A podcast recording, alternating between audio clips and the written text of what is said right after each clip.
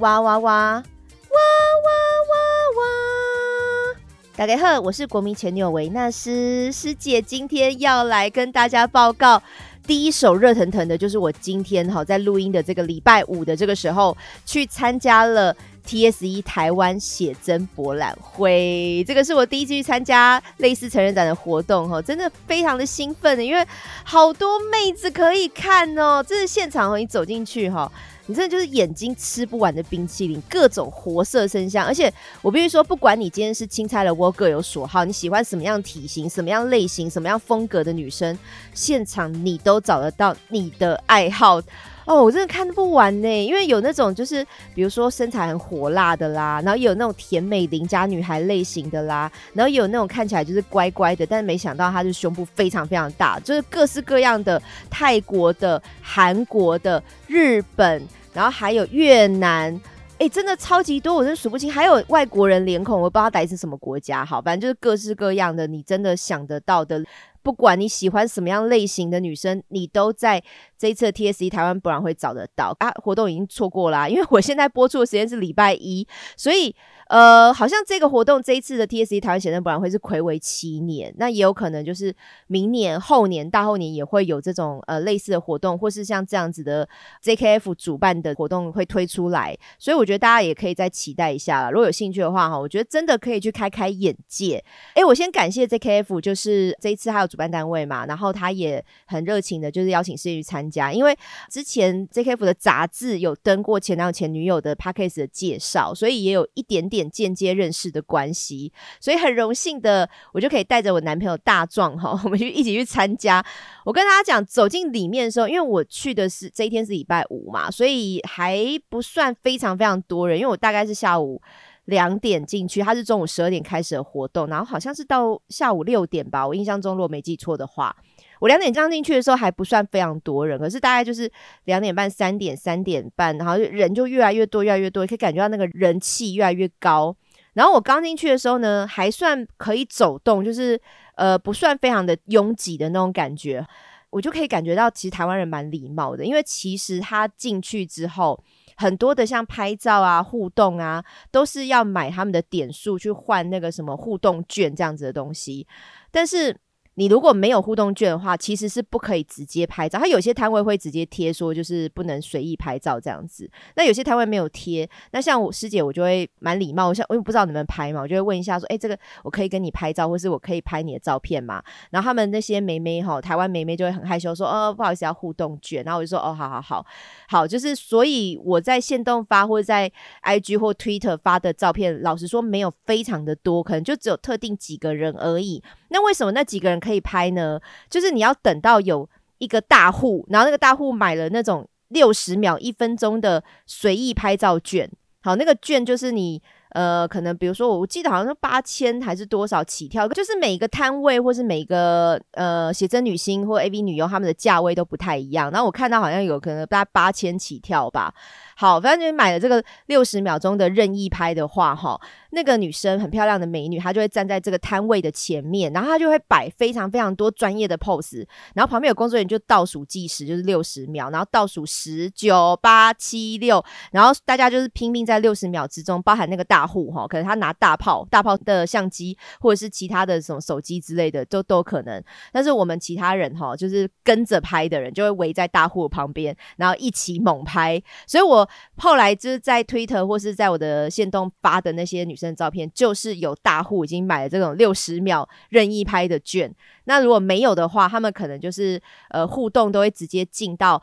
每个摊位后面会有一个小房间，然后小房间会有一个黑布帘盖着，所以他们会进到这个小房间里面，你就不会知道哎里面在做什么，或是里面在有什么互动哈。我们外面人就只能这样想象而已。好，那如果讲到互动的项目会有什么呢？我跟大家讲哈，最常见的就是一个叫做洗面奶的。什么是洗面奶呢？就是把我的奶哈拿来给你洗脸，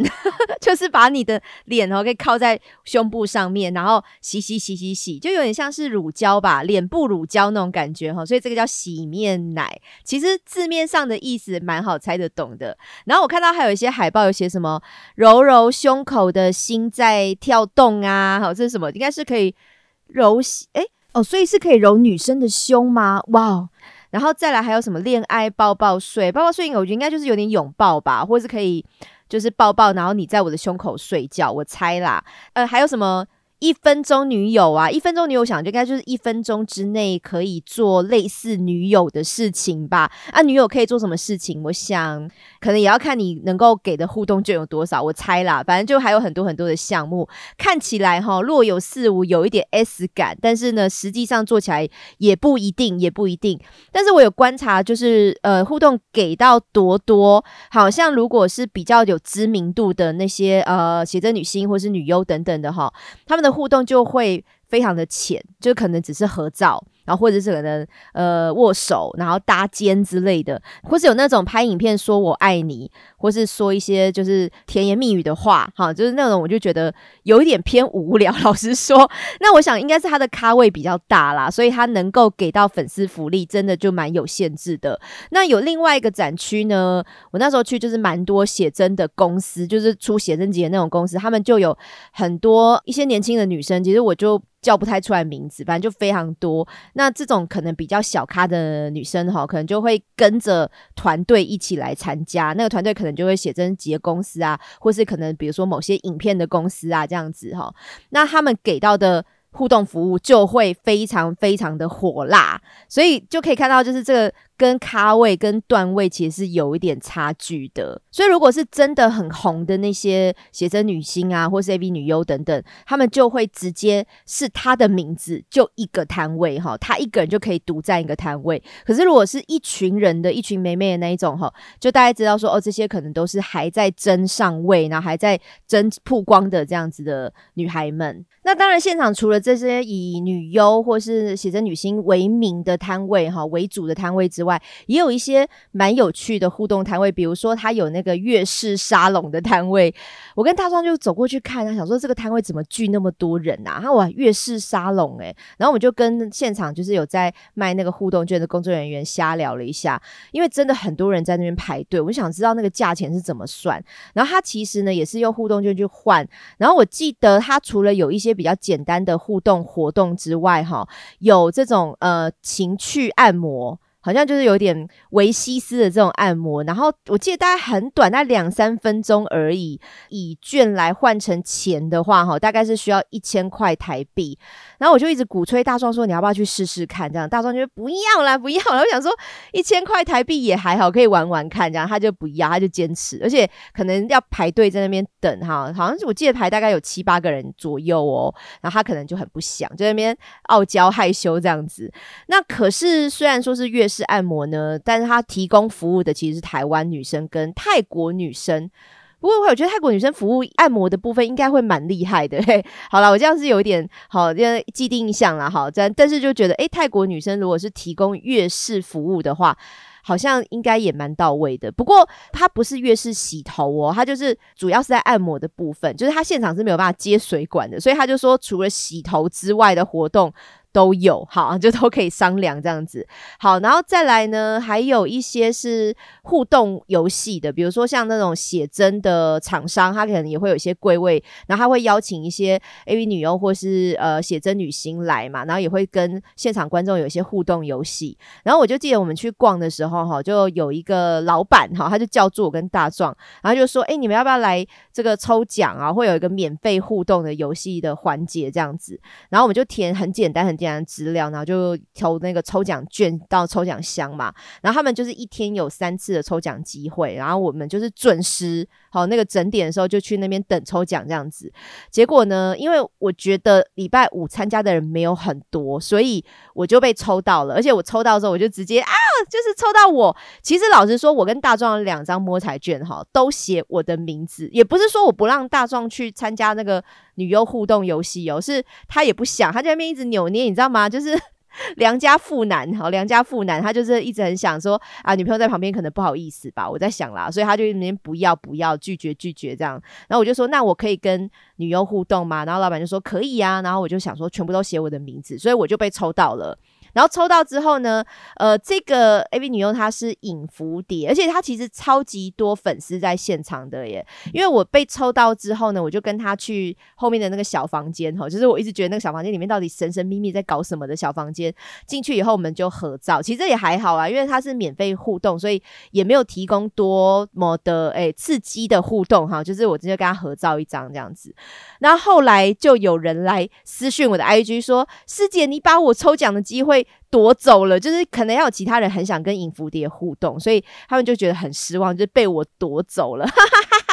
对我就是夺走了，我跟影蝴蝶合照了嘞。好，反正就有些男生可能就很希望可以跟他女神有一点点近距离的接触，这样子我可以理解这个心情啦。那当然，大壮也会跟我聊说，他我会觉得有点不太懂哈，就以他这种不算害羞的男生立场，他就会觉得，哎，我如果花个三四千，我可以去。做性交易啊，就是为什么要来这边？可能你要花更多更多的钱，你只能跟呃某个女生哈，然后就是有一点合照啊，或是有一些击掌啊、呃握手啊，或是什么抱抱这样子而已。那为什么不愿意花更少钱，然后去做性交易？他说性交易有很多漂亮的女生，好，为什么大众会知道呢？因为他就是那种有加入很多色情群组。他就是色情群主都会分享这方面的讯息，然后可能也会有一些照片，或是有一些就是价目表这样子，所以他就大概知道那个价位。好，可是我也会跟他讲说，其实我蛮可以理解的，因为有一些男生，包含像我的听众，也有这样子类型，就是他。可能没有太多的性经验，或者甚至他没有性经验，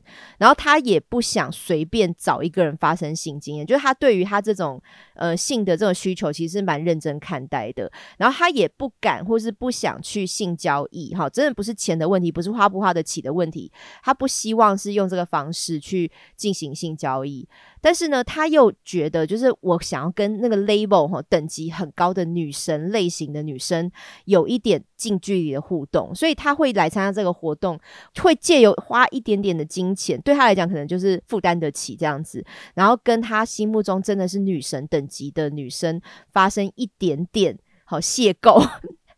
或者是一点点，就是身体的接触，或者眼神的这种互相交流，我也好像可以理解这种心情诶。因为其实老实说，我们女生哈也会去追星嘛，你知道追星也会有一些呃握握手啊，或者是什么集掌会啊，那我就真的也是很开心啊。可能花的钱，老实说没有男生花的多啦。就是如果我去参加那种韩星、玄彬啊、孔刘啊，还是什么。朴叙俊啊，就是这些见面会我也参加过，然后有时候就是后面哈活动完之后也会有一个击掌啊，或者是什么握手会啊这样子，对，好像不用花到可能五六千七八千，哈，就是你买那个见面会的票的钱。哎，可是现在真的也越来越贵呢，哈，黄牛可能或是呃票价也被主办单位炒得蛮高的，所以确实也是得花一笔钱啦。只是那个钱的金额数量哈，跟这种成人展或是这种呃台湾写真博览会有成正比。可是我觉得，就像很多男生可能也不能理解，为什么女生要去看见面会，然后花钱击掌啊，花钱拥抱啊什么的。就就是一样的心情啊，我就享受这一点小确幸，不行吗？对不对？所以如果想要去看这样的成人展的话，我觉得大家是可以大方一点去啦。然后我也真的并没有在那个成人展的时候感觉到吃醋，因为大壮还是会东看西看嘛。啊，我先说大壮在整场会整场会里面。呃，他对哪一个女生印象最好？就他心目中的第一名的，就是有一个日本的 YouTuber，好，他叫做 Maka。诶，为什么他是 YouTuber，可他却出现在这个展呢？因为他蛮有名的，就是他会无照散步。就是我在想，我以前在讲无照散步的这个新闻的时候，有没有讲过他的名字？我现在有点忘记了。就是日本以前有一段时间很流行无照散步，其实那个流行也不是说真的全民运动啦，就是开始有一些人是提倡这件事情的。所以像这个。马卡呢？他在他的 YouTube 的频道或者是他的 IG 呢，好像也都发了蛮多，就是会有一点小鸡突哈。他的胸部也是非常的漂亮，蛮挺的。然后他穿一些比较贴身的衣服，薄料的，然后就可以看到他的小点点这样突突的哈露出来。不只是这个原因，大壮很喜欢他，是他其实觉得她的长相哈是那种蛮甜美，而且是有腥味。她的腥味不是新闻娃娃的这个腥哈，不是腥臭味，是有明星的味道。她觉得她是那种五官哈，长相是很精致，然后气质比较好哈，气质蛮甜美的那种感觉。所以她的名字叫玛卡，好，就是玛卡，男人的宝就是玛卡了。可能看到玛卡哈，就会立刻短腰腰腰腰硬起来那种感觉。好，不过大壮有对这个玛卡有一点。不太满意的点哦，就是他看了非常多他的新闻，因为也是第一次在这个成人展认识玛卡，大壮就立刻上网去搜寻，就发现他哎，之前有很多新闻介绍她是 H 罩杯哈，天然系的美女。那我觉得她真的是蛮天然的，然后包含她的胸型也很好看，就是很天然的那一种。可是大壮就会觉得她没有 H 罩杯啊。好，反正他就看他这个网络上发的照片，或者他之前发的一些影片什么的，他就说这个真的没有吧？他就是可能算呃普通。偏大这样，那怎么到 H 呢？因为 H 对我们这个脑子的印象就会觉得是豪乳豪乳等级的。好，然后大壮现在讲了一个，我都不知道他是称赞我还是想要呃控诉马卡好不太老实，他到底是哪个用意？他就说，我觉得他胸部大小跟你差不多啊，他居然说跟我差不多。好，反正。呃，我觉得玛卡可能哈，她可能瘦身成功啦，她说不定之前有 H，因为你知道女生的胸部就是脂肪嘛，啊，那个脂肪是怎么样堆积成来的？就是你有时候真的我们的肉多一点，那个胸部就会大一点；啊，肉少一点，胸部就会小一点。我觉得有可能只是这样而已。然后或者是呢，日规日规的胸罩的一个尺寸。好像会比一般我们呃其他美规啊，或者其他的地方生产的这个胸罩哈，诶罩杯会等级再大一点。好，就比如说你可能一般哈，就是法国或哪里的那种胸罩，它穿的是一罩杯，然后你可能日规就会穿到 H 哈，A B C D E F G H，诶，差那么多吗？差三个罩杯，好，我不知道有没有差到那么多啦，可能有可能就是日规，据说他们的版型比较小，所以呃很容易就会变得罩杯变很大的，好，这个也是一个说法。但是我不可否认，就是玛卡真的蛮漂亮，而且真的就是很清新的气质，然后身材也很好，也很敢穿这样子。然后再来，我真的很惊喜，我个人很推的，就是有一个越南的叫做 Tiny Asa 哈，如果你们有兴趣的话哦。呃，可以来跟师姐要她的一个 I G 的账号，或是 Twitter 的账号啦，或者是你们在网络上搜，其实都搜得到。她叫 Tiny Asa，她是越南美眉，然后她全身皮肤非常非常的粉嫩，好，比如说她那个白嫩的感觉，哈，我真的好羡慕哦，就是没有暗沉诶，她的 私密处或者她的那个骨沟啊，什么都没有暗沉的，我超羡慕她。然后她那天哈，在活动上穿的非常的火辣，就基本上是。只贴胸贴，好，就是他穿类似好像这种护士服，可是改良的那一种红色鲜红色的护士服，然后基本上胸部是整个暴露出来，然后只贴胸贴，然后他的妹妹那地方就只有穿也是造型的丁字裤，哈，就是很细一条线。呃，我有拍到他蛮多照片，也是因为有大户买了六十秒钟任意拍，所以他就在他的摊位面前呢，非常专业。超级专业，然后一个动作接一个动作，从站着到蹲下到趴下到打开腿，就是都拍了非常非常多的照片。然后大壮有用录影的方式，所以就可以看到他的动作是非常专业跟连续性，然后完全没有扭捏，完全没有任何迟疑。他摆出非常非常多，我觉得任何角度拍照都会很好看的照片。所以我看到他的整个表现，我就觉得。诶，我觉得因为我是女生，我可能不会带很色气的眼光去看她。可是我很佩服她的专业度，跟她身上的那个皮肤真的是吹弹可破的粉嫩啊。然后她的胸型或者她的这个呃曲线都非常的好看，她是属于比较丰满的，就是前凸后翘类型的这种身材。然后脸又是可爱类型，然后脸就是蛮清纯感也是有，所以。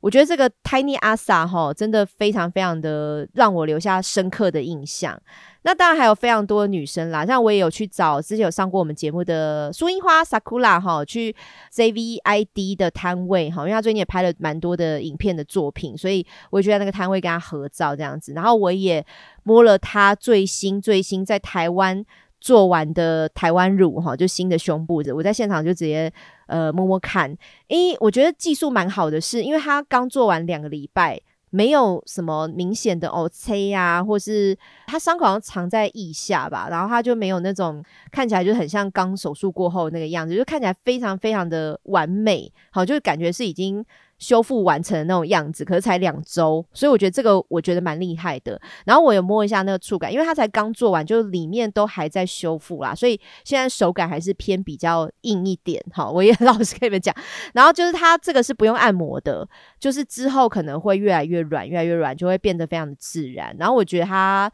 这一次做，我自己这样看跟摸的触感，我自己觉得蛮厉害，蛮满意的，而且。我觉得对他穿的衣服，或是他这在 TSE 的这个活动上面穿的那种非常非常没有支撑性的，也就几条带子而已的衣服来讲，哈，他这样的胸型真的就是什么衣服也都会变得很好看，就撑得住，好，就是不需要。粘呐，或者不需要贴，或者不需要垫呐，他就这样子随便衣服来哈，就是细肩带的，很细的那种带子绕绕身上的也会很好看。好，所以我觉得他这一次做的胸部台湾乳哈，我是觉得嗯，蛮替台湾 争光的。我们台湾的医美技术真的还蛮不错的啦，这个是我必须也是要称赞一下的哈。那还有什么？我再想一下。好，反正就是总归而言呢。活动的现场没有非常的乱或是吵，然后可能我礼拜五去也没有很臭，就是大家没有到非常的挤，可能也冬天没有什么太多的流汗呐。然后我前面也讲了，就是我觉得台湾人很有礼貌，就是不能拍照的真的就不能拍，就是大家也不会偷拍或是硬拍。好，我就是自己是没有看到，就或许还是有偷拍啦，可是我自己是没有看到，就是有有些人就是硬要拍，或是不顾劝阻的，就是死命要拍那种，呃，那种比较没有品的行为，我觉得。台湾人做的还不错，就是基本上没有出现这个情况啊，有可能六日人更多哈，更挤的时候，我就比较不确定那个乱的程度会不会更就是加倍啦。但我今天礼拜五去是觉得还蛮 peace 的，就整个气氛很平和这样子哈。然后啊，我先讲一件事情，就是我跟苏樱花在聊天到我跟她在现场就是想要自拍的时候，就有一个。大叔，然后他就拿了很亮很亮的闪光灯，然后他就蹲在地上。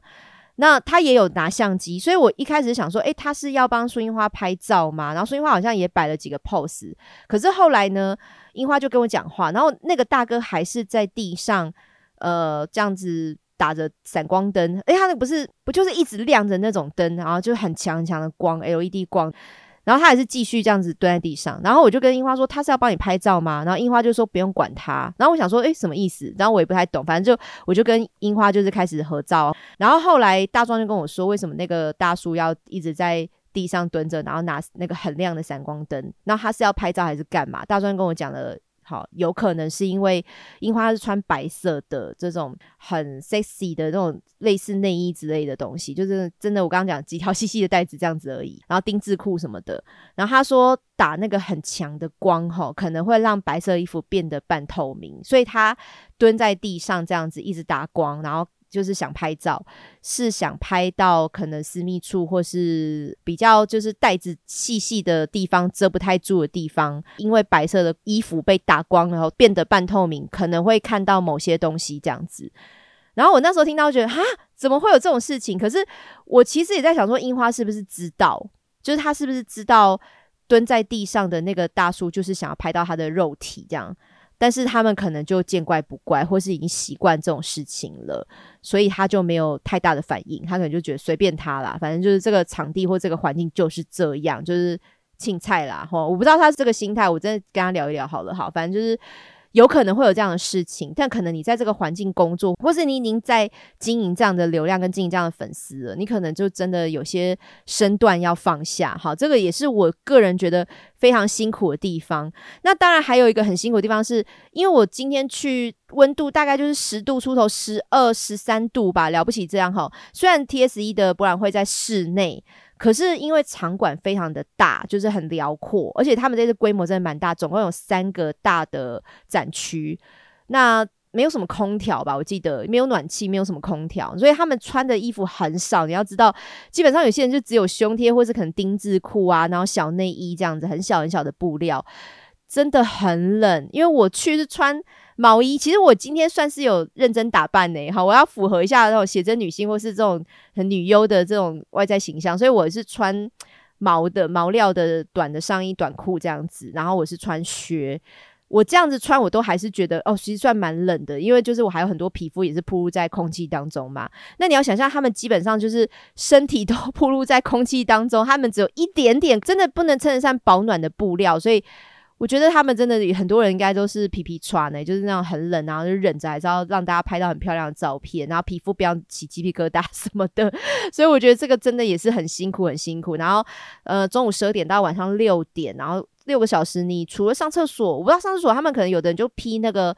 大外套，然后就赶去上厕所，因为厕所好像也是在。展区的外面嘛，或者可能吃东西或者什么喝水什么的，我觉得都蛮辛苦，应该都没有太多的时间，所以我也是要致敬这个非常辛苦的工作。我觉得真的不容易，真的不容易哈！不要觉得钱很好赚，因为大家都要付出非常非常多的呃心力哈，真的是心力以及身体的这种忍受寒冬的折磨哈。所以我觉得真的真的哈，这样的工作很辛苦，我们还是要尊重任何人选择的工作。好，最后呢？还有两个心得跟大家分享，就是我觉得女生喜欢的美女的类型跟男生喜欢的好像真的不太一样诶，就是因为你在这个。博览会嘛，你可以很明显感觉到谁是红的，谁是很多人喜欢或人气很高的。就是有些摊位的那个女主角，她甚至都一直去后面的小房间，她一直有客人哦，一直需要提供呃这个互动券的服务，所以她基本上很难站在前面给大家看或拍照什么的，她就很忙。但有一些就是一直在摊位上面等啊，一直在招呼的人哈。但是我其实有时候觉得在招呼的。妹妹哈，在招呼的女生，她们其实也很漂亮，可是她们好像就是生意不好。然后就我只是说，就是这种生意不好，就是很多人没有把分享券拿去用在她身上这样子。那有一些就是很忙的人，或是那一天活动的主打，就是她真的会上海报的封面啊，或者这个前面的摊位这样子，是主打的女优哈。我其实也会觉得好像没有我想象中的型那么漂亮，所以我真的会想说，是不是男生跟女生在看这个？女孩们的这种外形好像评断标准有点不太一样，然后我自己大概归纳出来，我就觉得可能我们女生认为的美女，可能就是你知道身材苗条或是浓鲜合度啊，然后眼睛大呀，或者什么甜美呀，然后比较亲切那种感觉是比较女生会喜欢的类型。可是男生可能喜欢的是。再更呃，好像邻家一点，然后再更就是比较是接近他身边会遇到的人，我觉得好像是那种比较触手可及的感觉。我觉得真的比较多男生是喜欢的耶。然后没有太有距离感，或是他的类型很特别。好，因为我就觉得分两种，一种是非常非常接近他身边会遇到女生，另外一种就是他是有特殊性的。就是他可能这种类型，不管是他的呃好乳的部分呐，还是说他是走那种比较呃 S N 女王的比较霸气类型的，就是他至少是要有一个特色，是好像会让你忘不了或很难取代的那种特色。我觉得可能比较容易突破重围，哈，就是很多很多的这种女孩站在一起的时候，大家比较容易看得到你。我觉得可能也是有这样子的考量点在里面吧。然后还有一件事情就是呢。好像这个世界哈，这种男生成人的世界都是一定要大胸部哈，就算他是中也要偏大。好，好像没有中或是中小型的，所以我其实也在想说，各位在听我节目的男性们啊，你们有没有人喜欢比较围乳或是平乳类型的呀？好，我刚刚就说这个活动可能就各式各样的女孩你都会见识到，就是很多类型全部都在这个活动你可以找得到。可是我必须也很老实的说，我觉得比较偏小胸部的，比较偏就是这种平乳类型的，好像在这个活动就真的比较少。哦，或许在 Twitter 在 X 的世界也是这样，就是大家还是会想要看到很丰满的女生，然后小胸部的在这个活动来讲，真的就是非常非常的少，好像我也印象中没有看到了，大部分都是中偏大或是大这样子。好，我就觉得好，女生喜欢的女生的外形有一个限制，有一个模式；男生喜欢的女生外形比较多元，但是呢，身材就也有个限制，而且反而好像你可以。胖一点但胸部大，然后或者是瘦胸部大，但是没有瘦胸部小的这种类型哦，就是反而你肉多一点，然后累积在胸部的那个量哈，奶量更大也可以，也可以哦。但是就是真的是瘦偏小，或是不瘦偏小也都没有这样子。好，我觉得这个也是我观察到，好像这个取向的部分真的有点一致。然后现场活动也真的比较没有什么女性观众，像师姐这样子哈，女生走来走去的。很少很少哈，就有的话，可能我觉得有些看起来像工作人员，可能摊位的负责的工作人员这样子。然后有的是也有情侣去，我好像有看到有呃女生跟男生一起去的，好，就是感觉是同步一起参加。然后比较没有一个女生或两个女生去参加，应该不是说比较没有，就是没有啦。就是我可能整个展场环境我这样走一圈哈，包含我大概三四个女生，然后三四个女生就是像我刚刚讲的，有可能是工作人员，或者是有可能是情侣这样子的，就是没有在摊位，但是我不知道他们是不是工作人员，大概这样的类型。好，反正真的女生很少啦，所以我觉得有可能以后。呃，如果我去成人展是有 A V 男优的荧幕一侧啊，或是有可能几个就是男生的呃类型，说不定我可以看到很多的女性观众在现场啊，我就可以再感受一下那个不同的气氛哈，是不是更多尖叫声，或是更多那种娇喘声哦，呻吟声有可能，我们女生也可以来释放一下自己的欲望，你们大家说是不是呢？好，那接下来呢，我们这一周。还是没有 Apple Podcast 的评价以及抖内来念哈，我就觉得这两周好像真的就是安静很多，可能大家都在忙过年的事情嘛，好，还是可能上班的时候也比较呃年尾有很多事情要处理啊，就是有很多那种要算账啊，或是要冲业绩呀，呃，Apple Podcast 的评价其实增加蛮多的，好像增加至少有五六个以上吧，可是就是大家没有什么心得要分享，就是没有写字这样子，所以我这周就还是不念哈。不过还是可以提醒大家一下，一个蛮重要，就是呃，iWork 小鱿鱼的行动电源呢，团购剩下最后两天的，就是以我们今天一月二十九号节目上线的日期来算，只到一月三十号哦，一月三十号可能就过凌晨十二点之后，我就把那个网址关掉了哈，所以最后机会记得要去官网领新会员哈，加入会员二十元的折价券。然后呢，小鱼的特色我已经讲非常多次了，大家有兴趣可以往前听哈，就是详细的内容我就不重复讲了。可是最重要就是它很轻巧，它有一百九十八克，然后呢，它可以回充两次的 iPhone，它的容量是大的哈，充饱电可以回充两次 iPhone，然后它自备三条线，所以你根本不用担心说我今天自己的手机或是我家人的手机，或是我要充什么行动装置，我需不需要再另外准备其他的线？不用，因为基本上你最常用到的三条主要的充电线，它的机器上面充电装置上面就已经付给你所有的线了，所以真的不用担心忘记带线或是带错线哈，就一台搞定哦。那师姐的连接绝对保证是全网最低价，不怕你去外面比价。那如果你在领官网的二十元折价券的话，就会更便宜了。买两台直接在师姐的连接就会免运费，所以这个就是我能够给到大家最低最低的优惠折扣，也希望大家在最后好，如果你真的。刚好需要一台行动电源，或是你想要送朋友、送家人当礼物的，或者是呢，你很长就是手机会没电哈，你常常就是很担心啊，那个电量变红字了怎么办？就赶快趁有便宜的时候把这个行动电源买起来喽。反正就是记得去看节目的文字介绍栏哈，就看到小鱼的介绍。这也是我过年前最后一次的团购。那过完年之后呢，师姐也会有很多的团购的商品继续会跟大家分享喽。好，今天希望娃娃呢要跟大家先分享一个低卡上的文。章哈，这个文章我其实看了以后觉得非常的惊人，就是真的是有够衰呢。好，怎么会发生这样的事情？那到底是遇到什么奇怪的人？哈，它的标题叫做“我花了六万块告了一个不存在的男友”。那既然为什么说是不存在呢？因为这个人根本没有跟他交往啊。好，我来详细讲一个这个事件哈，就是有一个女生呢，她在民国一百零八年开始。到现在一百一十三年，就将近六年的时间呢，就一直在。重复打一个官司，然后这个事件呢，就是呃，这个女孩呢跟一个男生，然后那个男生大她蛮多，大概大十岁哦。所以如果这个女生如果二十的话，这个男生大概三十。然后呢，他们是做一个研究计划认识的。那这个研究计划呢，其实是有一个公费去补助的，因为这个计划在台北是有一些活动的。呃，活动报道时间又非常的早，那女孩就说呢，她不是前一天要住在台北，不然就是要当天搭最早最早。的高铁去台北这样子。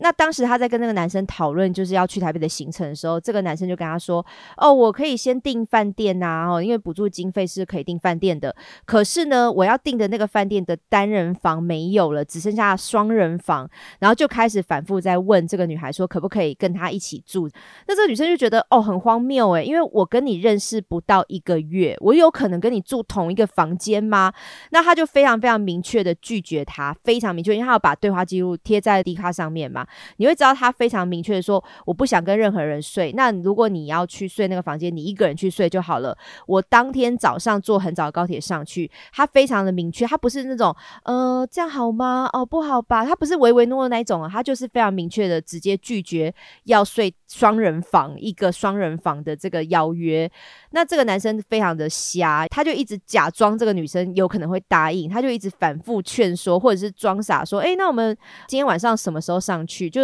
一直在想要让这个女生哈。莫名其妙就答应了，可是但其实这个女生是踩死底线的，她就是没有要答应，她就说我没有要今天上去，我就是要明天早上啊！你要上去台北，你就先上去；你要住那个双人房，你就自己一个人先去住，反正我不会跟你睡同一个房间。她非常明确，从到尾都是表达这样的态度。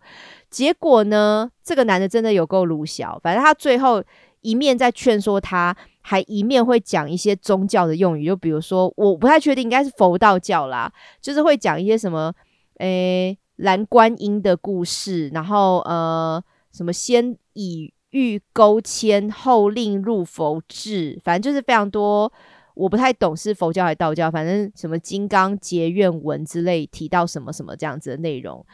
很疯，很疯。那甚至这个男生还跟这个女孩说呢，他觉得他们两个哈，就是志敏跟慧华来投胎的。那他是志敏，女孩是慧华，所以他们这一生注定要在一起。那这个 Po 文的人也把志敏跟慧华的照片 Po 上来给大家看一下，到底是长怎么样子？就是两个像得道高僧的打扮跟穿着，好，这个样子就是。很是看起来是一男一女啦，可是就是那种像得道高僧他穿的那种僧服，然后这照片呢也完全感觉不出来这两个人是夫妻吗？还是什么？呃，我看不出来关系。好，就是到底是有这种男女私情在里面吗？我真的看不太出来。反正这个是一个起源，然后因为做计划这件事情呢，他们两个就已经闹到一个不可开交了。那后来，这个女生甚至还有很坚决的说：“那不然我退出这个计划。”然后这个男生还说：“那你之前有拿到一些补助的金额，你把这个补助金额还来。”然后女生也说：“好啊，那我就还你，账号给我汇给你。”然后这个男的又拖拖拉拉，反正就是会有非常多鲁小的这个过程在里面。最后这个计划结束之后呢，我的天呐，他们还没完结，因为我前面就说他闹了大概六年，所以不只是这个研究计划在持续进行的时候，这个男的一直在骚扰他，甚至最后是以。已经结束这个计划了哦。好，这个男生还传了上百封的简讯去骚扰这个女孩，然后期间呢，这个女孩有请异性哈男生的朋友帮他接电话，结果这个男生朋友一接电话一开口的时候呢，这个男生听到了男性的声音，就立刻说：“你是谁？这是我女朋友的手机。”他已经开始妄想到，他觉得他跟这个女孩是交往状态了，然后还有用一些 email 的方式，email 还寄了五十几封。好可怕哦！好，五十几封的内容可能会有一些什么，请以后不要再惹我生气了，不然以后就真的不再理你您哦，您哦，还有您来讲，请主动联系报个平安，不然近期会去学校找您。如果在学校找不到您，我们会报警报案协寻。我们是谁啊？他有其他的身份还是其他人格吗？好，我不知道。然后还有说，我还是您的正牌男友，因为要避免诈骗集团趁虚而入，把您拐走。好，一方面说他是她男朋友，一方面用您来 称呼对方，这是古早人呢，古早人的感觉耶。然后他也有把一个非常荒谬的 email 贴上来，然后也说他寄给我的信大部分都是这样的风格，譬如像就是我是谁谁谁，我最主要是想关心您，您最近还好吗？您是否有安危上的问题？打给您原本的手机号码，结果是另外一位男子接起电话。这些行为都让人担心您现在的安危是否遭到诈骗集团所囚禁。他就找了一个男性友人来，想要喝阻他，想要喝阻这个疯人疯子，说你不要再打给我了。就他居然认为哦。男生接起你的电话，应该你被诈骗集团绑起来了，你是被送到柬埔寨去了，所以请告诉我您的安危，因为我很担心您。好，我现在一直讲您，你们在听节目人是不是觉得有点烦躁？是不是觉得很想打我？就这种感觉，就是非常怪异。然后还有就是，呃，如果您没有生命上的安危的问题呢，我还是您的男朋友，因为担心您是否被诈骗以及生命上的安危呢，所以也必须成为你的男朋友，保护您的安危。好，就像您的提问，你也需要哈，确实就像您的提问，他一直反复在讲同一句话，我没有念两次或三次的问题，是他反复会讲说什么？因为您的提问，在在到底讲讲什么？所以确实需要您成为我的女朋友，因为您做出来行为实在令人担心，真的很像在绕口令。好。然后还有最后还有说，既然提到您是我的女朋友，就会列入考虑结婚的对象之一，所以请不要婚前性行为。如果结婚对象已经婚前性行为，这样的行为我没办法接受。唯一的途径就是离婚这一条路。还没结婚想要离婚，还没交往想到结婚，就是这样的进度。这是唯一需要提醒您的地方。不管任何一位，包括我在内，都想要与您婚前性行为的话，请勇敢的拒绝。请尊重自己和他人的身体自主权，你才需要尊重他人吧？你在讲什么？好，如果遭到侵犯，请勇敢的报警，并且验伤处理。我会为您这样的明智行为而喝彩。如果您结识其他异性，请勇敢的拒绝，说明已经有正牌的男朋友了。请勇敢的拒绝，请不要打扰您与我的婚姻感情生活。这是我唯一能够保护您的安慰方式。至于我还是处男，并没有乱搞男女关系，也请您放心。什么东西？完全你会觉得这个人真的很重诶，他病得很重。对不起，我不能用笑的方式讲，因为或许这个人真的病得很重。我现在应该用担心的语气，因为我真的觉得这不是。呃，一个正常的人会给的对话，哈，就是他有发的这样的 email 内容给大家看，然后就说他也去提告起诉对方，然后甚至也申请了保护令，保护令也下来了。可是我其实不知道保护令的作用真的可以保护到这个女生吗？因为感觉这个男生还是会反复做一样的行为，因为他好像还是有借着，比如说这个女生的生日，他就送了生日蛋糕到这个女生的任职的学校。然后，呃，保护令也是有提醒他说，你不可以再靠近这个女生，所以他好像也是有在通知辖区的警局这样子。然后这个辖区警好像也是只能再度警告他，或是再度在呃延长保护令的时间。我觉得好像也没有那么立即对这个男生有任何处罚的行为，所以。如果不在意的人，好像真的也不在意这个保护令的内容是什么。反正就是法律遇到再说吧。我觉得这样子很疯的人，可能他会有这样没有那么在意保护令的内容。那我这样看完，我真的会觉得这一题我无解耶。就是如果今天是我哟，我没有有点让这个男生觉得有机会，完全没有任何的机会。我一开始就非常明确的拒绝，但你还是会遇到一个这么疯、这么疯的人，是他没有办法察觉你的真正的想法，或是去理解、会体谅你的反应，完全没有。他只想着他自己想要得到什么，他完全不管你的 给他什么样的回应。这样子真的超级无解的，然后再加上。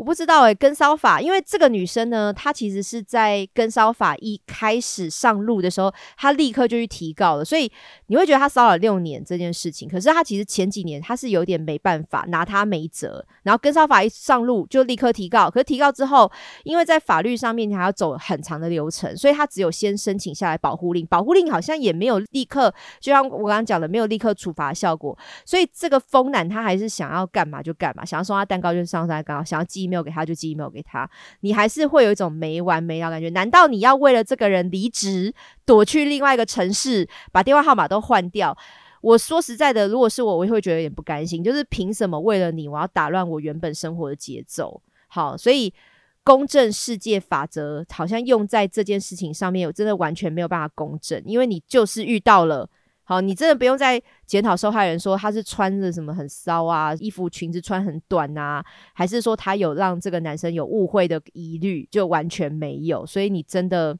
不知道该说什么。诶，我就是看完这个内容，我真的觉得哇，无解无解题，这对我来讲超无解题的。唯一有解的方式呢，就是是不是有更立即的处罚这个男生的方法？是不是保护令可以再更强效实行之类的？但是好难哦，要警察二十四小时一直陪着这个女生嘛，也不太可能。好，大家如果真的有这个服务的话，好像会陪不完的，警察会累死。那到底该怎么办呢？有没有人可以告诉我这解答？如果遇到这个 K 笑的人，哈，以暴制暴，使出超派铁拳吗？好像也不是一个好的方法，就是暴力也能够解决这样很疯的人吗？我觉得很疯的人可能不一定会被暴力吓到啦，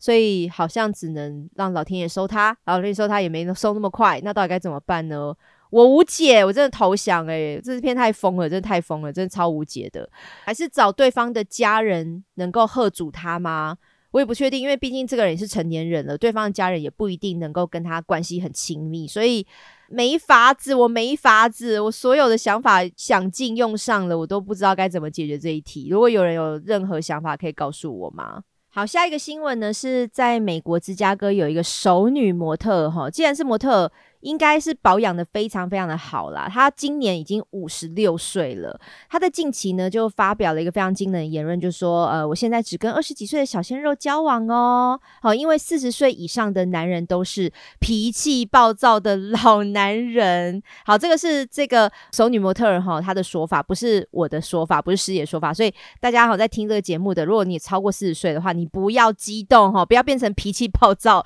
先缓一缓哈，先听完他的说法是什。”什么？好，这个女模特她叫做 Ellie。他是今年真的五十六岁了，然后他就在 IG 上面分享说，自己从四年前就开始跟二十几岁的小鲜肉交往，再也不跟四十岁以上的男人交往了。他现在目前交往的对象才二十三岁，整整小了他三十三岁，五十六配二十三哦，大家可以幻想一下这个感觉。然后他说，对方在他眼中呢有点孩子气，可是又很帅，又充满活力，然后个性积极，头发茂密哦，戳中一些熟男的点，头发。茂密，身体也很好。那艾莲娜还说呢，跟小鲜肉交往的好处就是他们的身体很棒，他们的身段很软，但是某些地方可不软。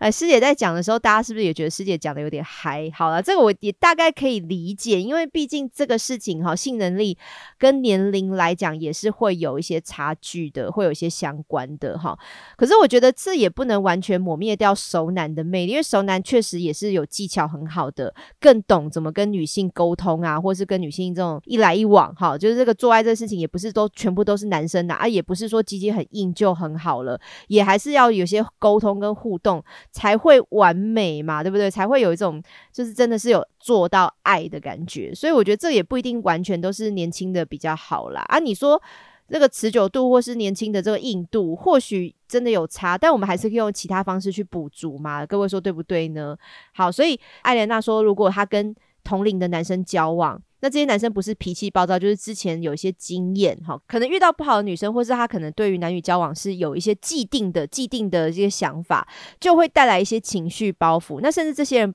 不太健康，哈，四十岁以上不太健康，不是背部有问题，我觉得背带包含腰啦，就可能腰曾经闪到过啊，或是背怎么样啊，受过伤啊，所以不能太大力之类的，不然就是呢有勃起功能障碍。所以他就说呢，跟同年纪人发生关系，真的就是一件。苦差事，对年轻的男生来说，他们可以探索年长女性的身体，过程还充满了惊喜哇！所以年长女性的身体，呃，有非常多没有办法想象，或是你可能没有遇过的特殊性在年长女性的身体里面。好，我认真的想到底有什么是我有，但是年轻女性没有的。呃，我是想说，艾莲娜她可能有在运动啦，因为她是模特嘛，所以她的紧实度或许跟五十六岁的同年龄女生来比，应该会更好。但是呢？什么东西是他有，但是二十几岁的没有？哈，我想一下哈。如果是以我来说，好，我有些东西变更大了，当然不是胸部，就是我的肚子 变更大，或是屁股变更大了，哈，就稍微首领的时候，你的下盘会变得比较稳一点，好像，就会变成中广中广身材这样子。那是不是有一些人喜欢软软的肚子？我譬如 举例哦，我觉得有可能是这样子哦，就是有些喜欢那种熊宝宝感的哈，就是我的肚子软软的，是不是躺在我肚子上，或是在揉我的肚子，在摸我肚子的时候，他们会觉得更有快感？好，或是那个屁股哈，本来就是有屁股蛋，然后变成下缘可能比较往下掉一点点哈，这年纪多少都会。有一点这样的地心引力的影响嘛？那是不是他们喜欢这种软绵绵哈，不是那么紧实的屁股，所以手感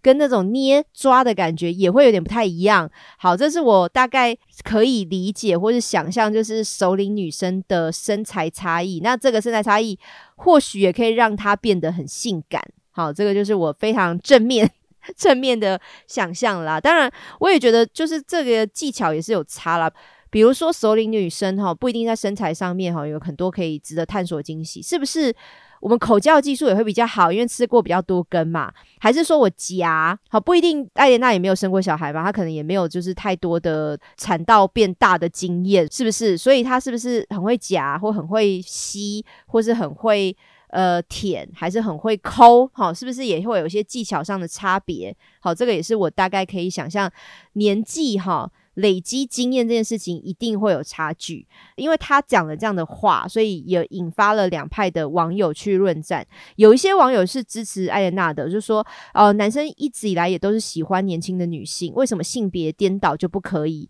我当然觉得完全可以呀！哈，男生喜欢年轻的女性，喜欢这个青春的 vate，女生也是啊。因为我自己吃过年纪比我小最多的是差十三岁，差十三岁。呃，我那个时候大概三十五左右，然后对方呃二十一、二十二，好，所以差十三岁，我觉得可以啊，就是也没有太大的差别嘛，然后也真的就是体力或活力，好像真的二十几岁人真的是比较好。然后再来，有些网友说呢，这样的交往模式不可能是真爱，而且艾莲娜还有可能毁了这些年轻人的感情观。这个事情我就非常的不认同哈，这不知道是谁讲的，哪个网友讲的？我觉得这样交往模式你怎么能够断定不可能是真爱？就是男生找年轻女生哦，那就是真爱，好，就是男生照顾女生刚刚好这样子。可是如果是好首领女生找年轻男生，他就觉得不可能是真爱。这太奇怪，这说法太奇怪了。然后还说会断掉，哈，毁掉这个年轻人的爱情观。好，我觉得有一个情况可以讨论是，如果这个年轻男生他会想要结婚生小孩的话，好，尤其是生小孩这个部分。好，那艾莲娜以她五十六岁的年纪，我觉得她就算保养再好，可能子宫的运转度应该也很难了吧？就是四十岁以后，好像怀孕的趴数成功几率大概是五趴，我记得好像那个几率就变很低了。那何况她是五十几岁，所以如果这个年轻男生他是想要结婚生子，尤其生子这件事的话，或许艾莲娜就真的不要耽误他哈。如果他又想这件事，他又爱艾莲娜的话。那真的好像就是蛮矛盾的，也很冲突的这个选择。可是如果他们两个并没有要结婚，或是没有要生子，哈，只是想要好好的交往、好好的谈恋爱的话，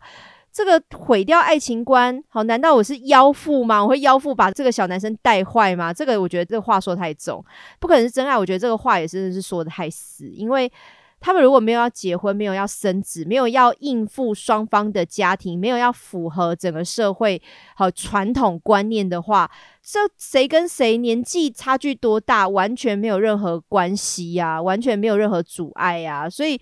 我讲的就是，如果这个男生，这个年轻男生，他又想要生小孩，他又会很担心说，如果让朋友知道他交往这个年纪比较大的人，会不会很丢脸？或者是他要怎么回去跟他爸妈交代？哈，这个女朋友没有办法帮他传宗接代，好像没有办法跟他结婚。如果这个年轻男生有这么多疑虑，有这么多困扰的话，你说不可能是真爱，好，那有可能。你说被毁了爱情观，我觉得毁的也是这个年轻人自己毁了自己，并不是年长的首领女性毁了他。这样的说法，我我觉得比较合理，而不是只怪首领女生好很自私，你就想要找个年轻男生而已。这个自私或者这个格格不入是两个人造成的，根本就不是一个人造成的。难道我是硬上这个年轻男生吗？不是嘛，对不对？所以哈，真的不用去讲这么重的话去谴责别人的爱情观。好，接下来来讲一连串日本新闻。哈，日本呢，在爱知县道泽市呢，有一个尾张大国林神社。哈，就是一个非常有历史的神社呢。它每一年都会办一个叫裸祭，裸就是裸体的裸，然后祭是祭典的祭。但今年的裸祭非常不一样哦，因为这个活动已经有一千两百五十年历史了，在今年呢，居然是首度。开放让女性参加这个活动，所以认为这是性别平等的最重要的一步。那这个裸祭到底是什么情况呢？大家跟各位讲一下哈。呃，它是为了庆祝丰收、繁荣跟生育，然后参加的人呢只能穿一些很简便的衣服，戴头巾，并且绑日本的腰部，还要穿上白色的袜子。哇，白袜控应该爱死这个活动了。然后在镇上游行的时候呢，互相泼水，大口喝清酒来取暖。有一点也是像泰国泼水节那样子的泼水嘛，我想应该没有那么疯啦，应该那个水不会非常大量吧。好，那过去呢是只有男性可以参加这个祭典，因为他们会在这个祭典上选出来一些神男。好，神明的神，男性的男，神男就要全裸。哎，全裸是连几集哈都要露出来给大家看吧？应该连老二都会直接铺露给大家。好，哎，我是老二，我是神男这样子。然后呢，这些神男就要被放到人群当中，并且呢，还有其他的裸男呢会扛神教。到主神殿呼唤这些神人的出现，所以会有上千名的裸男会簇拥，而且上来抚摸神男。所以哇，是现场除了神男之外，还有其他男生也都会裸体，上千名诶，哇，画面好精彩，好好看哦，好想看哦。然后呃，大家还要抚摸神男的身体，哇哦！可是我其实看这样文字，我其实也感觉不到任何情色含义在里面，因为感觉是一个非常庄严或是一个。很神圣的活动，好，所以先不要把那个情色的想法加注在人家宗教活动上面，我觉得应该是没有啦。然后他们这个活动的意义就是把自己未来的厄运转嫁给神男，哇，所以是抓交替的意思吗？所以这个神男有点衰呢。他如果被选上当神男的话，所有上千名的裸男要去簇拥，而且去抚摸他，而且他还要承受上千名的其他的男性的厄运。好，这个我会想象说，你们有听过一个论点嘛？就是去按摩时候，哈，你身上有一些不好的气，不管是你在现在感冒、生病，还是很虚弱，你会借由这个按摩，就按摩师在摸你的身体，或者在呃按摩一些穴位的时候，它会传到按摩师的身上。所以还蛮多按摩师好像就要很注重自己的养生，或是一些身体的保健，以免一些病啊，或是一些细菌、病毒缠上身。所以这个说法，我觉得是不是有点像这个逻辑啊？就是他在去抚摸神男的身体的时候，就会把身上的厄运传给神男。那神男可能就是必须要选一个什么呃百年难得一见的体质非常好的男生，所以他才能挡得了这么多人上千人的厄运或是一些疾病之类的。好，这个就是呃日本的一个宗教活动啦。那今年说有女生参加，是因为哈。当地的女性的团体有个叫园友会的，有一个三十六岁的副会长铃木彩佳呢，他就在这个神社召开记者会，表示说他们会参加今年的裸祭，而且也会为了全家平安祈福，也祈福就是之前日本发生的能登半岛地震，然后灾民要迅速的回归日常生活，所以感觉这个要性别平权了哦，就是这个活动虽然是以前男生自然参加，但现在女生也可以，而且他们参加这个活动还是有意义的，还是要为大家或是全日本的人民去做一个祈福的动作，所以参加这个裸祭的女性虽然可以参加，但是还是有一点点限制。这个限制就是他们不会跟着男性一起脱光衣服，也不会混入裸体活动。就是我刚刚讲说，上千人要去摸 那个神男，好摸裸男的这个活动，因为可能真的就是混进去那个裸体活动的话。就会不知道这个会不会真的怕场面会失控啦，然后会不会有点就是女生会受到一些骚扰之类的，所以他们就是可以参加这个活动，但是还没有到就是跟男生有一模一样的行为或是一模一样的祝贺方式。不过我觉得至少也是跨出蛮大的一步啦，就像以前台湾也拍过这种女性当兵的电影，就是呃男生去当兵一直都是这样子嘛，只有男生可以，但是女生其实也有资格，或是他们也可以主动的去想要。要参与服义务役，呃，不是自愿役哦，因为自愿役女生去报军校，就像我们之前访问过那个内内，也是军校出身的嘛，所以女生去服自愿役也是可以。但是以前我们非常小时候的时候，就已经有这样的电影，是女生也有可能去当义务役的阿兵阿兵女，好，不是阿兵哥，是阿兵女这样子。好，所以以后真的，我觉得很多职业就会渐渐的男女生都可以，或是比例上是比较平衡的。其实就像。台湾的护理师蛮严重的，就是女生的比例非常非常高。我想女生应该至少有个九成吧，就男护士、男护理师在医院的比例真的非常非常少，很少看得到。虽然最近我觉得近几年已经开始男生有越来越多了，可是多的那个比例还是不到一半。那我有个香港朋友，他是男生，然后他在香港就是当护理师，他就跟我说啊，台湾是这样，他很惊讶，他是说香港基本上就是各半诶，男生的护理师跟女生护理师就是刚好各半，所以他们也不存在着就是照顾病人哈，做一些很琐碎的工作，然后叮咛病人服药啊、打针这些事情，完全只限于女性或是女生比较愿意去做这样子照顾服务的工作，男生其实也可以，而且甚至也做得很好啊。好，这个我觉得也是台湾我们在选择职业的时候也可以思考一下，为什么大家会觉得哦，这个工作都是男生，或这个工作都是女生？其实尤其是像我刚刚讲的护理师这件事情，很多住院的可能是男病患。他就哎，一定要被女性护理师，可能就是要照顾身体，然后可能就会接触他身体的各式各样部位等等的。那他可能也很渴望要有一个男性的护理师去照顾他。那同样就是女性护理师，她也可能哈有一些要扶啊、要搬啊、要背呀，就是要有一些体力的工作，她可能真的也需要男性的护理师去协助。所以我觉得这个。性别平等、哈平权或是平衡，我觉得这个其实都在未来的社会，我们可以渐渐去努力或渐渐去改变的。这个也是一个我们远程目标，好不好？好，刚刚上一个新闻讲到的裸祭呢，是在日本哈当地是一个神圣的宗教活动。这个裸体哈没有色情含义在里面，可是现在接下来要讲这个裸体就有争议性喽。在日本福冈有一个国中的女学生家长近日跟媒体投诉说，女儿去参加校外教学，却被老师要求在洗澡之后呢，在全裸的状态下进行水滴检查。这个水滴检查到底是什么啊？哦，真我觉得看的也是觉得不飒飒呢。那校方是解释说，在进行。沐浴礼节的特别指导，我自己是觉得这个借口蛮给高的啦，哈，不知道你们听来怎么想？我要把事情详细的讲一下哈。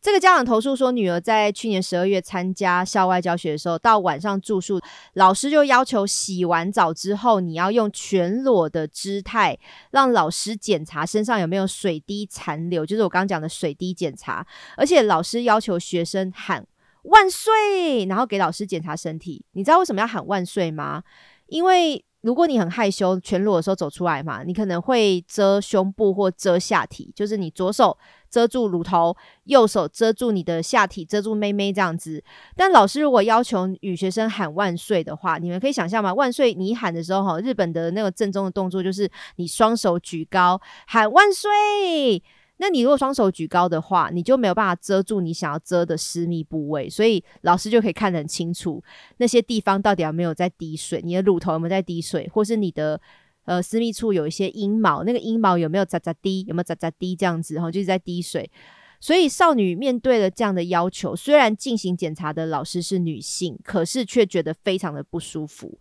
这个我光是想就觉得非常不舒服，因为其实我小时候国中那个年代哈，还有在搜查书包，而且是。不定期就是突然哈，今天你大家全部都去外面招会，那时候招会还要去操场给太阳晒嘛。那晒的时候回来就发现我们书包全部都被打开放在桌上，然后都翻过一轮了。就是那个时候学校是可以有权利不定期的去搜索学生的书包。虽然我听说好像现在是不行啦，可能要有比较明确的证据或是目的是我要搜某人的书包，这样可以。可是我不能没有特定的目标，然后大家全部都给我搜。收书包，好像这个在现在的教育体制来讲，好像是不行的事情。可是收书包都会让我觉得有点不舒服了，因为你很难讲里面哈，包包里面有放什么卫生棉，还是男朋友给我的情书，还是有什么就是呃女生自己的私密小物等等的，就很难讲嘛。可是现在他这个是要做什么全裸身体的检查，而且是检查有没有水滴残留，是你在洗完澡之后。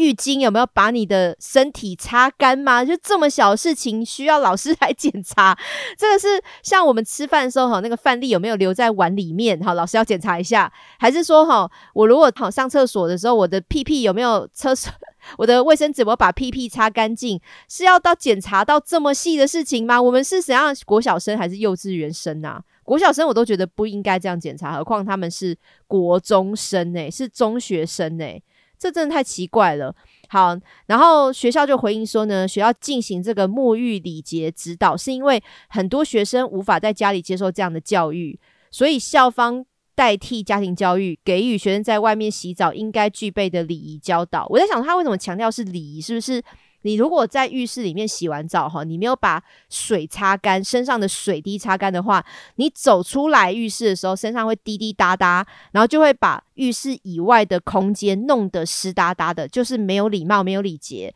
但是这个事情有这么 严重吗？我实在不懂诶，所以还要取代家长说家长没教好，让他走出浴室的时候滴滴答答、滴滴答答。所以我现在要替家长行道，我要来检查这个水有没有擦干净。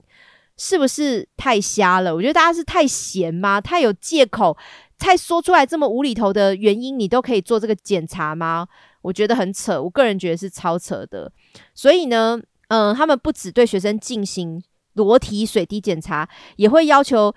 学生不要把毛巾放进浴缸哦。就是毛巾如果放浴缸，可能会弄湿啊。那弄湿的话更难晒干之类的话，或许我想啦，maybe。然后校方是反驳说没有要求学生喊万岁。好，我觉得前面的他虽然承认事情不包含万岁，但我觉得已经够扯了，已经太扯了。所以后来报道也有指出说，这名家长不只有反映，然后九州其他地区的家长也有反映说，他们的孩子在别的学校也有类似裸体水滴检查的不愉快经验。所以这样的教育方式在日本是常见的吗？就是大家要 检查洗完澡之后水有没有擦干净，这个是常见的吗？我实在是无法想象这件事情发生在台湾，我觉得不太可能。哈，如果台湾有这样的事情的话，哈，老早就是被媒体爆翻，或是网友骂翻。对啊，这个真的是蛮侵犯到学生的身体自主权的。就是我们前面都在教说，哈，就是你不要随便被碰身体呀，或是你可能呃有遇到这种不舒服的情况，你要积极，你要主动的说不或拒绝。可是学校却用这种事情来当做教育的一部分，真的很扯。我真的觉得这个太扯了。再来下一个新闻呢，也是日本的一个古怪新闻哈。像我刚刚一开始前面开头的时候就讲说，师姐去参加 TSE 台湾写真博览会的经过嘛。那在日本呢，也有类似这种活动或见面会，是针对日本地下偶像的啊。地下偶像是什么呢？它有点像地下乐团，就是他们可能不是。走正规唱片行会卖他们的唱片啊，或是会上一些电视节目，上什么红白歌唱大赛之类的大型节目。他们是走这种，比如说网络通路，或者是比较小众、小众市场喜欢的偶像。好，这个就叫地下偶像的文化。那粉丝只要支付一定的金额，就可以享受跟偶像们的贴身服务，就蛮像我刚刚讲的 TSE 台湾写真博览会。好，你要付一点点钱，好，这个钱可能是你的许可范围内，然后你就可以跟你的偶像有一些贴身的近距离的接触啊，包含呢拍照等等的。可是呢，在东京就有一家地下偶像的经纪公司呢，老板要求旗下艺人在拍照会的时候，主动用下体磨蹭女粉丝，哇，用下体。磨蹭女粉丝在拍照的时候，哎，我真的幻想说，因为我去参加很多见面会嘛，或者是我小时候也当过追星族嘛。你跟偶像拍照的时候，顶多就是亲密一点，就是有点勾肩搭背，或是可能肩膀碰肩膀，好，或是你可能手比爱心，哈，两个爱心拼在一起这样子，就是有一些姿势或动作。但是如果你是要用下体磨蹭女粉丝的话，我现在唯一想到的一个姿势就是女生站在前面，然后男生是从后面环抱女生。好，这个有些见面会有一些抽奖啊，或是有一些呃比较近距离的这种奖赏式的拍照活动，有可能会这样啦。就是男生在后面是呃有点像背后式，对不起，站着的背后式，然后男生就从后面环抱女生。哦，这样的画面其实老实说蛮浪漫的，然后会有一点身体微微的接触，就是女生的背后哈可以感觉到男生胸膛的体温，哈，大概就有一点接触这样子。可是呢，如果是用这个姿势。男偶像就在后面哈，用下体顶女粉丝的屁股，顶她，然后或是有点往前蹭，然后摩擦，好下体摩擦，这个外人很容易看得出来耶。我其实我就想说，这个真的会发生在偶像的见面会吗？就这个偶像从后面有点顶那个女女粉丝，真的，我觉得周遭的人如果人很多人够多的话啦，应该多少会有人发现说怎么怪怪的，怎么感觉他们贴很近。好，其他的粉丝应该就会尖叫，或是说你们干什么？就是不可以碰我的偶像。就是如果真的很喜欢这个偶像的话，有可能会有这个反应。可是没想到这个事情是在日本是有被提告的耶。啊，怎么提告的方式？哈，因为这个女粉丝才十七岁，她还没有成年。然后再来就是呢，她在呃，这个男偶像身上已经投入超过两百万日币，就是台币大概四十三万。所以一个十七岁的美眉有四十三万来追星，我觉得这个我也很难想象，或是他拿家里的钱吗？或是他本身是富二代吗？还是他十七岁就已经呃有某种赚钱的方式？哈，这个我就不太敢想哈，有点黑暗面，但是就会想说他的钱到底是来自于哪里？好，这个在日本放送协会就是有报道说，这一家的地下偶像经纪公司的社长，三十二岁的社长叫做立田龙之介，他跟四十二岁的顾问呢，好也是牵涉在其中，就是因为涉嫌在二零二三年一月在涩谷举办了一个旗下艺人的摄影活动当中，要求男偶像用下体摩擦十七岁女高中生的粉丝，然后就被警方以猥亵嫌疑罪逮捕。那这个活动呢，它的费用是大概只要支付一千块日币，就台币两百一十四块，哈，就可以跟自己喜欢的地下偶像一起拍照。所以入场的门票钱不贵，好，拍照的这个钱也不贵。那这一名被猥亵的女高中生呢，也为了就我刚刚讲的，就是像买一些周边商品啊，或是可能有更多跟偶像近距离接触的机会，他又买更多、买更多、买更多，花更多钱，就就最后就花了约台币四十三万的总金额。那呃，男偶像的经纪公司的老板呢，就企图透过提供类似假恋爱的这种错觉，就让这个女生，这个女高中生呢，前前后花了四十三万，而且甚至还有可能花更多钱哦。我觉得不一定是女高中生，因为女高中生她是呃未成年，所以她的家长有提告嘛。可是其他的成年女性，真的有可能花更多钱呢，所以。就有被抓出来说，有可能这个男偶像就是在合照的时候用下体去紧贴这个女粉丝的屁股这样子。那后来警方就有调查这一家地下偶像的经纪公司，他们旗下总共有哇两百五十名的男偶像，诶，好会经营哦，有两百五十名，诶。诶，我必须说这个人数的数量比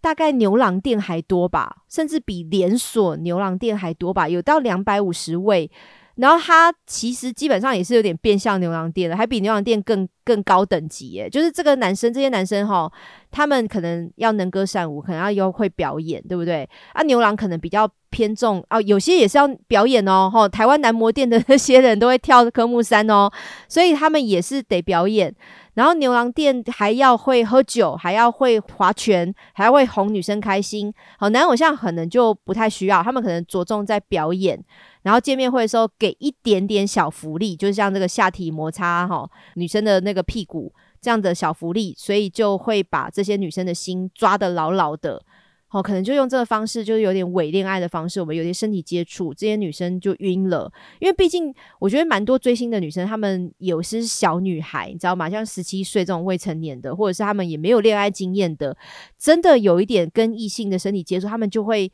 非常的晕，非常的兴奋，或是这种飘飘然的感觉，你好像就也没办法克制，诶，就是会比起成熟，像我们这种成熟的女生哈，被男生碰肩膀，或是摸摸手，或是搭搭腰，我会觉得这件事情也还好哦。基本上，除非是我讨厌的人啦，不然你有点好感的男生，好，比如说像怎么戴凯文啊，或是像次次这样子的。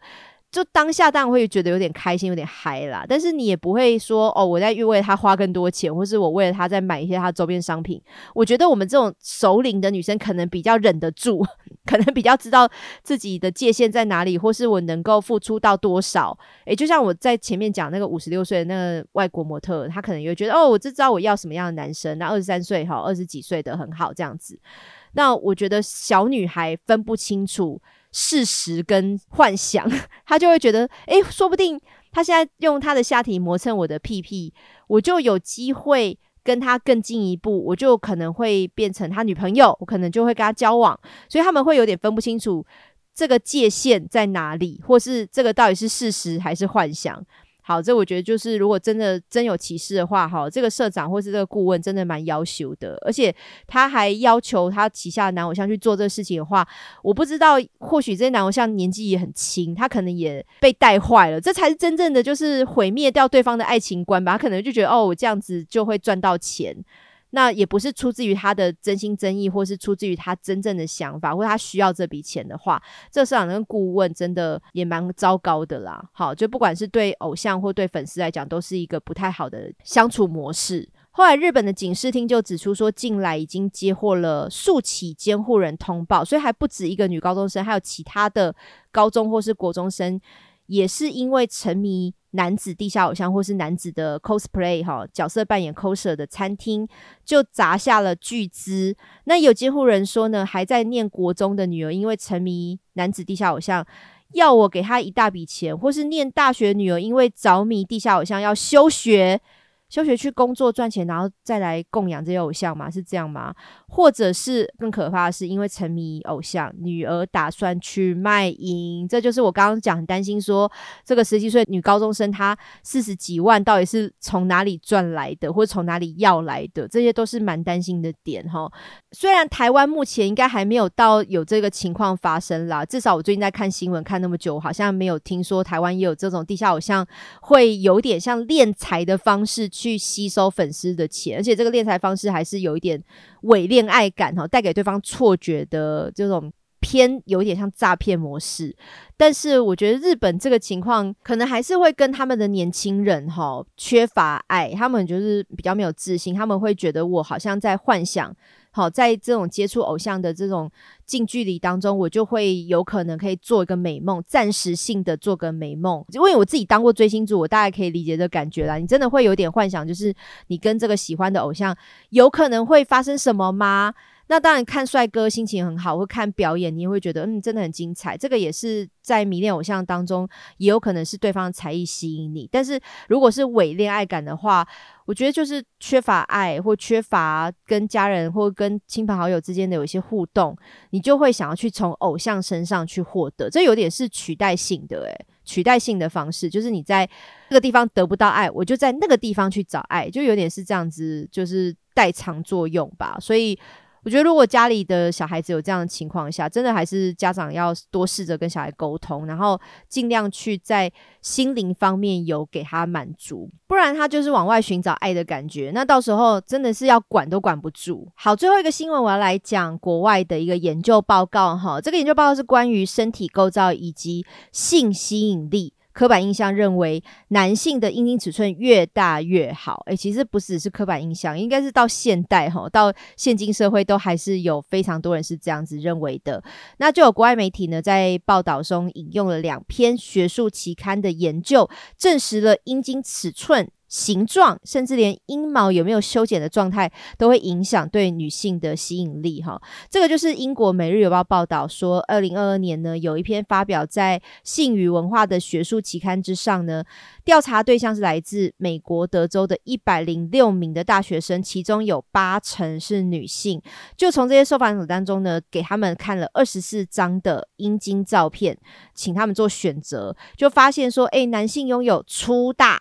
长度适中的阴茎，而且阴毛修剪整齐，在个人与性吸引力的。方面呢都更受欢迎。其实这个结果，我觉得完全不用做检查，不用做调查，我都知道一定是这样的结果啊，蛮合理的吧？就是粗大跟长度适中的阴茎，而且阴毛修剪整齐，就像人一样啊。就是如果你头发哈有修剪整齐，然后你穿的衣服哈就是看起来诶很体面啊，或者说你身材练得还蛮好的，有肌肉，那就跟阴茎的比例是一样的，就是诶你看看起来大只。然后长度适中，然后阴毛也修剪得干干净净，你不觉得就是幻想起来，好像就是看起来比较亲切、比较好看嘛？这个我觉得美感也是放在要不要做这个选择当中诶。然后另外呢，比较短、比较细的阴茎就被视为比较不性感，或者是认为在床上的表现可能会更差。好，这个事情哈，我来讲一下哈。毕竟在义务梗社已经待过那么久的时间，然后也教了那么多的课。我其实也真的很认真跟大家讲哈，虽然我也认同，呃，阴茎的长度或是粗度或是硬度呢，绝对也会影响到你的性生活的表现。就像，呃，老实说，身高高的男生真的也是在交友市场上面哈，就是大家会比较喜欢哈，就是被配对的几率也是比较高的。可是呢，就像我以前讲过哈，如果你今天身高不够高的话，你是不是也可以找其他的优点去补足这一切？好，就比如说董轩。好，灭霸大丈夫的董轩，他也不是高个，他是比较矮、比较小只的嘛。那他也可以在表演，在他的优势上面，在他展现自己的能力、才华上面呢，去吸引到很多女性，好，吸引到他喜欢、有可能会交往的伴侣。所以他现在就是有女朋友的嘛。所以呢，身高高一定会加分，但是你也可以找其他的地方帮你加分。而我觉得阴茎的长度、粗度、硬度也是一样的道理。当然，你长、粗、硬。除非你过大，过大真的像马一样哦，no no 那种，我觉得就很不行啊。那个女生其实也不是很喜欢。可是如果你今天是偏大、偏长、偏硬的，确实会加分。但是呢，如果我没有大、没有硬，好，或是没有就是长的话，我是不是就没救了？我是不是就成为这个两性市场，或是不管是几性市场啦，或者是我在性爱方面，我就是好完全就是没有办法有好的表现？错错错错错！你还是可以练你的手指。你还是可以练你的舌头，不然女同志怎么玩，对不对？就是没有阴茎的人，你看完全没阴茎的人，他也可以是性爱高手，因为你还是有其他的部位或其他的技术，你是可以去补足这一块的。所以，与其哈抱怨说我小鸡鸡、我软鸡鸡，然后我就是不行啦，女生不会喜欢我啦，你抱怨也没有用，你还不如去找找让自己有成为其他优势的方法，对不对？好，当然就是你也可以来义务梗社上课啦。我觉得也是间接宣传一下哈。然后再来，他还有提到说，阴毛过长的人呢，被认为可能不太讨喜，难以接受新事物。诶，这个扯点远哈，不太讨喜。我觉得看起来很拉撒，或是容易有异味，好，或是藏污纳垢、细菌。好，这个阴毛过长的人有可能会有这样的印象。可是。难以接受新事物是指哦，因为他不愿意剃阴毛，就是如果剃阴毛对这个男性来讲是新事物的话，他就难以接受新事物吗？好，是这样去牵连过去的关系，是不是？好，然后还有比起阴毛修剪整齐或无毛男性，阴毛过长的男子被认为性伴侣人数可能最少。诶，这个就有点意思喽，因为我觉得性伴侣这个事情哈。应该要到脱裤子那一个 moment 才会知道，哎，他的阴毛还在不在嘛？就是如果是以我们华人传统观念来想的话，可是呢，因为我之前访问过戴凯文，或是以前我们可能也访问过类似比较新开放的人，他们就会觉得，哎，其实国外的 dating，国外的 dating 就包含性。这个部分了，还没有到正式交往，我只是在约会，我就可以上床就有性了。所以他讲的这个性伴侣比较少这件事情，是不是他们可能真的在 dating 的时候就发现，哎，他的阴毛没有修剪太长，很杂乱，好，还有很多什么分叉或是 没有护法之类的，各式各样对这个阴毛是有意见的，他可能就不会跟他。继续发展性关系，或是 dating 关系，或者是有可能成为正式交往的关系。所以这个研究放在国外哈，外国的这种约会习惯来讲，好像真的就比较可能。不然我觉得在华人的世界，你真的已经到交往那个 moment，你才上床的话哈，你好像也不会哦，因为他阴毛过长，所以我要跟他分手。就是到那个时候木已成舟。我想讲就是木已成舟。好像就比较不会挑剔小毛病，这个是我自己以传统观念来讲，我觉得会比较偏向这样的走向。可是可能外国人在在 dating 的时候，他们真的就会看的比较完整。我要讲的是不是我们都太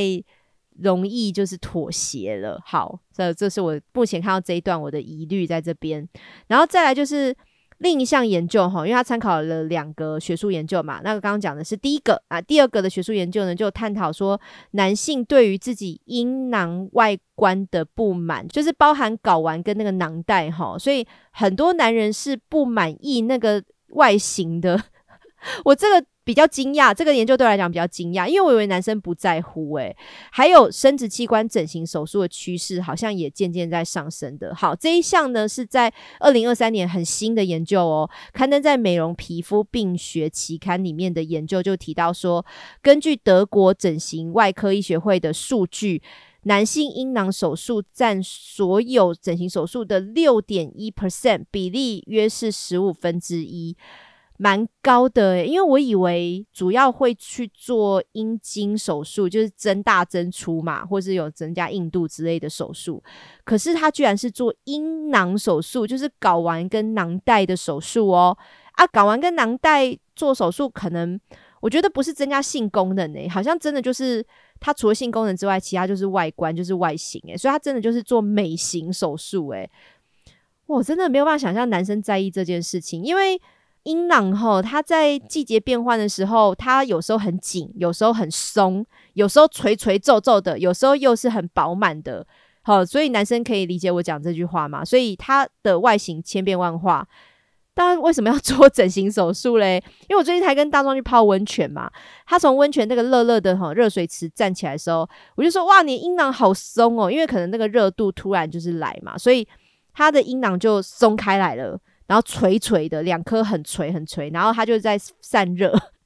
我觉得这个就是身体哈，人体的自然保护机制，就是很冷的时候它缩起来，缩起来比较这个团结力量大，比较保暖。啊，很热的时候它就要散开，好比较好散汗呐，散汗水或散热。所以我就看到那个阴囊好垂好垂哦，我就忍不住还说哇，怎么那么垂呀？我白目女，我白目女朋友啦。然后我就在想说，如果这个千变万化的外形的阴囊，这个真的有需要去做到整形手术吗？好奇妙！而且这个研究甚至还有去探讨说，二零一八年哈，大概五年前，这个整形手术就在德国已经占了四 percent 了。所以男性私密部位的整形其实不罕见，而且还逐年上升。大家还有慢慢的就接受我们的睾丸需要整形这件事情，真的太奇怪了。好，这个研究呢，还有让六百五十三名的男女为四对阴囊，总共三十六张的照片进行了选美，其实是评分啦。所以我讲选美，因为他们就是只能看外形嘛。那结果显示呢？不分男女，而且超过半数的人都对阴囊的外观持负面看法，尤其是男性哦。在这四对阴囊当中呢，只有对其中一对阴囊的外观评价是比女生更好的。所以男性大部分都愁阴囊，就讨厌自己的阴囊或讨厌别人阴囊，都觉得阴囊很丑，愁阴囊，然后觉得阴囊很丑哇，这绕口令好难念哦。那这个研究当中呢，也有。几乎没有任何一种阴囊的照片被评为具吸引力，所以不管男女都讨厌阴囊，就觉得阴囊就是那种丑丑皱皱垂垂，然后没有任何美感在上面的。诶，我不知道大卫雕像哈，就是那个希腊神话的大卫雕像，就是很多厉害的艺术家都会做这个大卫雕像嘛。他的阴囊是不是就没有特别很垂，或是被放大，或是做的很明显啊？因为我就记得大卫雕像有个小鸡鸡，就大卫雕像其实鸡鸡不大，然后呢，它的阴囊好像也是比较偏饱满类型，而不是走那种垂垂皱皱的样子，所以可能对于美感这件事情，哈，阴囊就比较难登大雅之堂，